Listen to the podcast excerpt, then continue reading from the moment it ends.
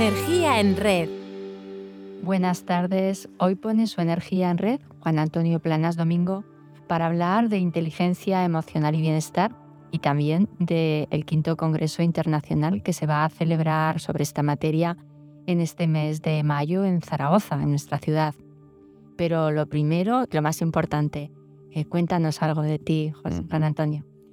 Pues eh, bueno, he tenido la suerte de ser maestro y fueron los mejores años de mi vida. A todo el mundo que esté estudiando alguna titulación relacionada con la relación interpersonal, les aconsejo que sigan porque hay alguna cuestión negativa, pero casi todos son positivas. Un trabajo muy creativo, estamos en contacto con personas, con niños, con adolescentes, con sus padres y sus madres. Nos permite mucha libertad. Nadie en, en el aula nos va a decir lo que tenemos que hacer y por suerte, pues durante esos años de maestro estuve en varios pueblos de Aragón, en el Pirineo, en, la provincia de Teruel, en la provincia de Zaragoza, en la ciudad de Zaragoza. Mientras eh, ejercía como maestro, hice también la carrera de pedagogía en la UNED y después accedí a las oposiciones de orientación y vuelto a, vuelta de nuevo oposité, tuve la suerte de aprobar y entonces eh, de nuevo recorrí nuestra geografía como orientado en este caso. Estuve varios años en equipos de orientación y mi último destino ha sido en el Instituto Tiempos Modernos, donde he estado los últimos 14 años y la verdad es que una experiencia eh, preciosa porque, claro, te has encontrado con un trabajo muy exigente, porque el trabajo de orientador es estar atendiendo situaciones muy variopintas, sobre todo en un instituto con 1.300 alumnos y estaba solo yo como orientador pues hay que reconocer que te desborda el trabajo por todos los sitios, porque hay cantidad, cantidad de situaciones problemáticas, sobre todo situaciones de problemas emocionales que después conllevan problemas de aprendizaje. Fíjate, hablas de problemas emocionales, Juan Antonio, y en el Congreso este se va a incidir en la prevención de la enfermedad mental. Mm, ¿Qué competencias de nuestra inteligencia emocional debemos trabajar para fomentar esa salud mental que es tan necesaria en todos. Es que uno de los temas que vamos a promocionar es la salud emocional, porque estamos viendo, como decía por ejemplo Maslow, cuando hablaba de la pirámide de necesidades, hasta que no se tienen cubiertas las necesidades básicas no podemos seguir subiendo hacia arriba. Pues bien, em, eh, está claro que tenemos todo el mundo una serie de problemas que además ha coincidido con la pandemia que ahora se han visto agravados. Hay muchas revistas, por ejemplo, The Lancet, donde habla que en los últimos, eh, sobre todo en este último año y el anterior, pues hay un 40% de la población que ha aumentado sus problemas de ansiedad, de estrés, etc. Hay también numerosos estudios a nivel de España y me llama la atención que sobre todo ponen de manifiesto que los problemas de salud mental eh, como estos que te he dicho, pero también la tristeza, las ideas suicidas, etcétera, etcétera, las eh, conductas autolíticas, pues hablan de que sobre todo se manifiesta en las adolescentes mujeres, más que en los varones, por la razón que sea. A lo mejor las mujeres sois más autoexigentes o más perfeccionistas o lo que sea, pero eh, tengo que advertir que ha aumentado muchísimo desde la pandemia. Ya advertíamos algunos que ese año cuando terminó, en el 2021, pues ya eh, empezábamos a ver la punta del iceberg eh, con el aislamiento, lo que en psicología se denomina el síndrome del caracol, personas que se aíslan en su habitación y que no quieren relacionarse con, ni siquiera con sus familiares, pues bueno, esto ahora eh, empieza a tener toda la envergadura que advertíamos. Y ahora estamos viendo pues eso que que las crisis de ansiedad, de estrés, lo que también denominamos la sonrisa oculta, la depresión sonriente, mm. de personas que aparentemente les va todo muy bien, pero lo sufren interiormente. Y es verdad, eh, esto es un problema mm, que tenemos en esta sociedad y en este congreso pues hemos pretendido precisamente adaptarnos a lo que está ocurriendo en estos momentos, tanto a nivel de España como a nivel internacional. Fíjate, pero haces especial hincapié en los jóvenes. Y eh, yo creo que a todos nos preocupa mucho el consumo que hacen de las tecnologías, están todo el día con Instagram, Telegram, Twitter, bueno, redes que ya se nos escapan a todos de una cierta edad. Eh, TikTok. Sí, exactamente. ¿Y cómo vais a abordar este tema desde el Congreso? Sí, pues este es otro, otro aspecto que no podemos obviar, porque está ahí y, no podemos ocultar que mm, las tecnologías de la información y la comunicación nos abren. Eh, la inteligencia artificial, el chat GPT que está ahora tan en boga. Es verdad, ¿eh? Eh, no podemos ir contracorriente, tenemos que, hacer buen uso de ellas, pero claro, del abuso también tenemos que aprender y eh, tenemos toda la sociedad, incluido la gente mayor, estamos demasiado obsesionados con, con el móvil sobre todo, pero también con el ordenador, etcétera, etcétera. Y ya digo que lo que hemos estado advirtiendo y lo vamos a tratar con varias ponencias en este congreso y simposios, luego si quieres te hablo más específicamente, pero ya que me preguntas esto, pues lo que estamos viendo es que eh, la excesiva dependencia del, ordenador y del, móvil sobre todo genera lo que se denomina nomofobia, que es como cuando consumes una sustancia y después no tienes acceso a ella, pues tiene los mismos síntomas. ¿eh? Cuando una persona se queda, eh, que el móvil se te estropea o te lo han robado o no tienes batería, esa sensación de angustia que me va a perder algo muy importante que necesito conectarme, pero eso nos pasa a todos. Lo que pasa que hay un segmento, los, sobre todo los niños que vienen a, tener el móvil, los adolescentes y los jóvenes que todavía más porque a veces no se autorregulan. Por ejemplo, consecuencias que estamos viendo, cuando una persona está estudiando, si no eh, apaga su móvil, pues continuamente el mirar los mensajes que está llegando y tal, eso interfiere muchísimo porque vuelves de nuevo al texto y estás con la mente en otro sitio. Por tanto, estudiando interfiere. Después eh, vemos que aleja a las personas que tienes alrededor, porque estás en una conversación, te suena el móvil o un mensaje y entonces atiendes al mensaje y estás descuidando a la persona que tienes al lado. Interfiere en el sueño, porque hay muchas personas que están hasta altas horas. Yo como orientador en el instituto había chicos y chicas que estaban toda la noche con videojuegos, chateando, etcétera, etcétera. Y no, no pocos, ¿eh? Lo que pasa es que los adultos no nos enteramos de casi nada y luego cuestiones pues de, problemas, por ejemplo, gravísimos con el ciberbullying y cuestiones relacionadas con el grooming, el sexting, sobre todo ahora que es tan fácil falsificar una cara o una imagen. Yo recuerdo perfectamente el caso de una alumna que lo pasó muy mal porque le hicieron un vídeo de una actriz porno y le pusieron su cara y tal, pues desmontar esto es complicado. Luego además va corriendo por todo el instituto. Bueno, ha habido tantas cuestiones en ese sentido que hacer un uso responsable del que sabe que no puede abusar, pero también aquellos que reenvían imágenes que hacen daño a otras personas. Es que esa concienciación de, precisamente, esto tiene que ver con la inteligencia emocional, de ponernos en la piel del otro. Que si yo hago un comentario, que si reenvío algo que me ha llegado, que te puede afectar, si no soy consciente de esto, es que tengo un problema. Sí, la empatía para saber cómo se va a sentir el otro y la habilidad social para decir, no, esto yo no lo quiero hacer. Es que en esto precisamente estamos trabajando. Estamos trabajando eh, medidas preventivas más que paliativas. Eh, casi todos los problemas de tipo emocional, pues la violencia de género, la prevención de este tipo de acosos, etcétera, tiene que ver precisamente con, con que todo el mundo se conciencie de la repercusión de nuestros actos. Y una de las cuestiones que más estamos viendo que ocasiona problemas es esta inmadurez emocional de no ser consciente de que algo que hago ahora, que le puede influir a una persona negativamente e incluso a mí mismo en el futuro. Estas personas que continuamente se hacen fotografías, mira que juega, que estoy aquí con un cubato, un porro y tal, pero es que a lo mejor eso ya no es que quede en el círculo en el que te mueves, es que va a quedar para la eternidad y no sabemos esas imágenes dónde, dónde van a llegar.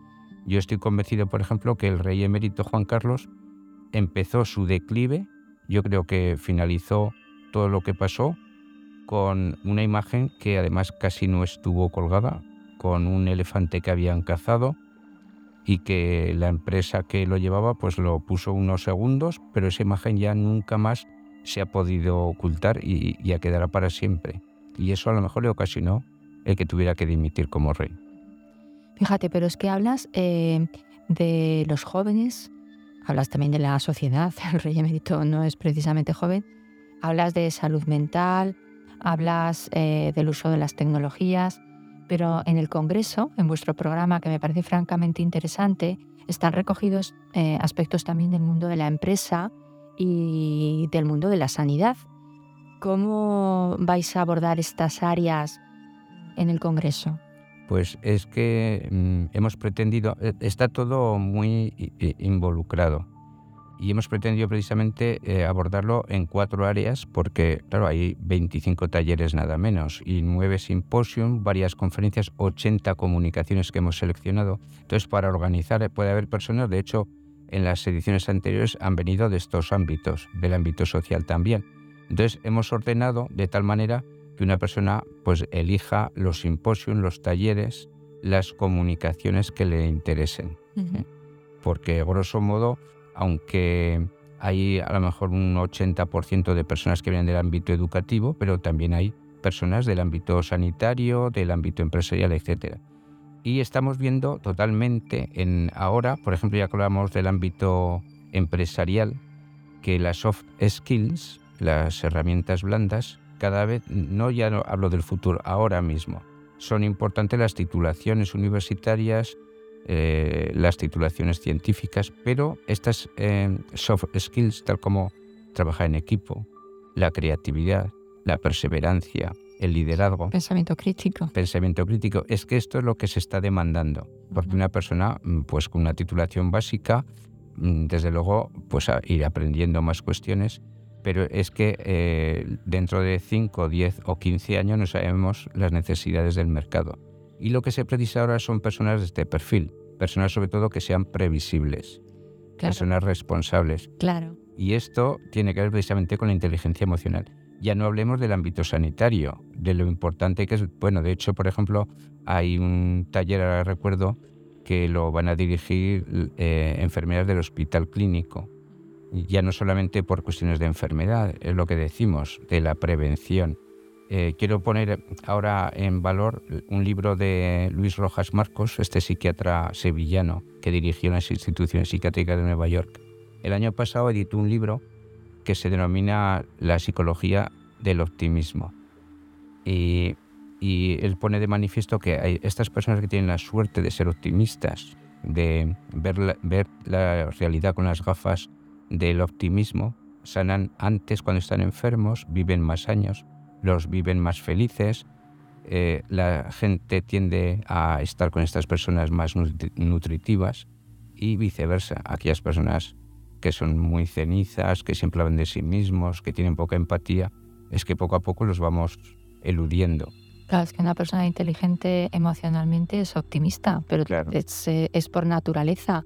Es capaz de ver que en su mano está eh, el influir sobre lo que va a ocurrir. Claro son personas que tienen control de locus interno, que se Exactamente. que disfrutan, pues, por ejemplo, de un día tan radiante como, como el que tenemos hoy. De una conversación agradable. Tenemos tantas cosas de las que podemos vanagloriarnos de nuestra familia. Por eso da pena a aquellas personas que no valoran lo que tienen. Fíjate, pero hablamos de familia y son referentes para cada uno de nosotros. Hace, antes de empezar la entrevista hablábamos de nuestros respectivos padre y madre. Pero fíjate, tenemos a los políticos en la televisión como referente social. Así entre nosotros y sin que nadie nos oiga, ¿cómo va de inteligencia emocional nuestra política y nuestros políticos? Pues a mí me gustaría mm, romper una lanza. Lo que digo ahora parece que no es ahora correcto, porque están tan denostados y, va a haber precisamente la ponencia del presidente del Comité Científico de Pablo Fernández Berrocal, que es catedrático de la Universidad de Málaga, va a hablar precisamente de la inteligencia en la clase política.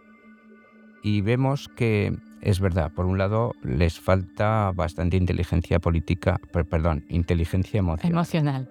En el sentido, pues que uno está en la oposición, otro está gobernando y desecha siempre la postura del rival, que es un error porque es imposible que uno u otro todo lo hagan mal. Por tanto, yo creo que que aunque es verdad que tienen que, rivalizar, pero ese, tipo de cuestiones o no estar atentos a lo que necesita la sociedad solamente en los periodos electorales. En esto sí. Pero yo digo que yo rompería una lanza porque si denostamos tanto la clase política es que al final nadie va a querer involucrarse. Y es verdad que necesitamos personas que se ocupen de la red pública, de todos nosotros. La mayoría es verdad que tienen sobre todo buena comunicación verbal y no verbal. Eso es innegable. Todos los líderes y lideresas da gusto oírlos. Es verdad, todos. Ideológicamente podremos compartir o no. Lo que pasa es que es verdad que a veces sus asesores no les dejan que, ejerzan realmente como líderes. Y sí que hay, eh, yo creo que se debería avanzar en este sentido. Lo que se deberían ocupar sobre todo son los problemas. Pues en determinados barrios, bien, hemos, hemos puesto, pues por ejemplo, terrazas, pero mm, hemos destruido aparcamientos, pues a lo mejor habrá que buscar que hay personas que no tienen en Zaragoza ciudad, no hay para aparcar en ningún barrio. Pues tendremos también que pensar qué hacemos con estos señores que no tienen un garaje donde aparcan su vehículo.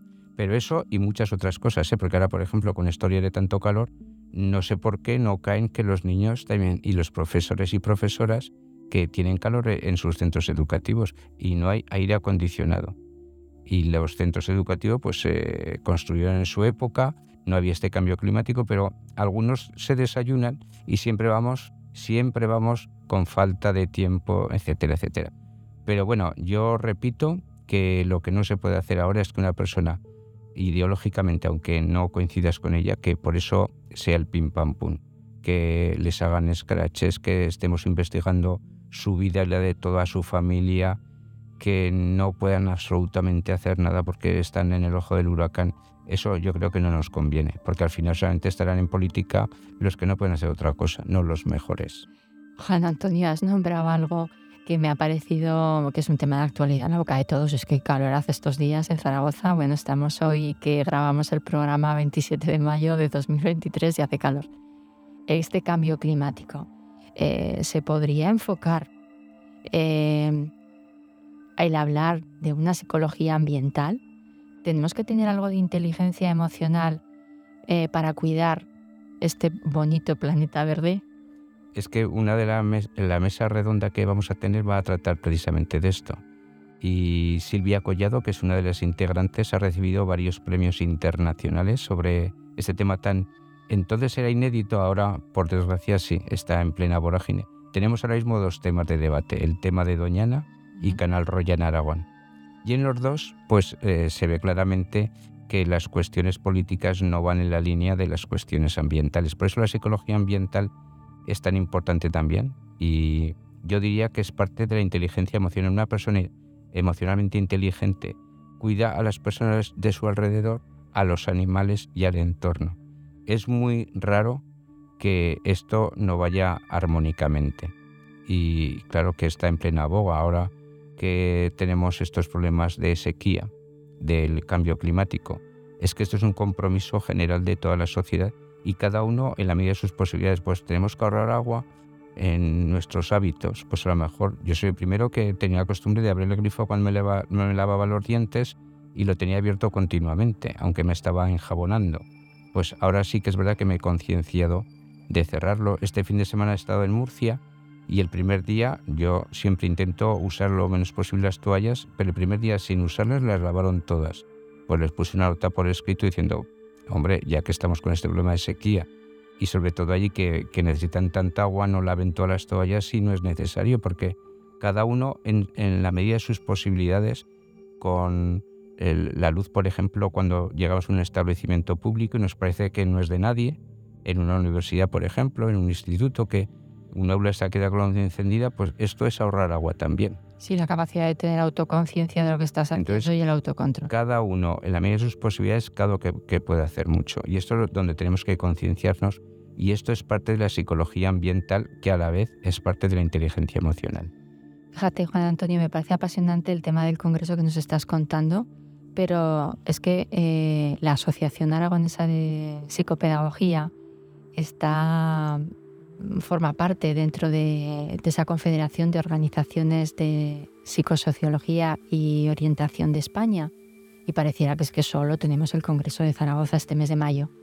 Por favor, cuéntanos en qué proyectos estáis trabajando más allá de este mes de mayo. Sí, pues eh, es complicado de resumir ¿eh? porque nuestra asociación va a cumplir 30 años.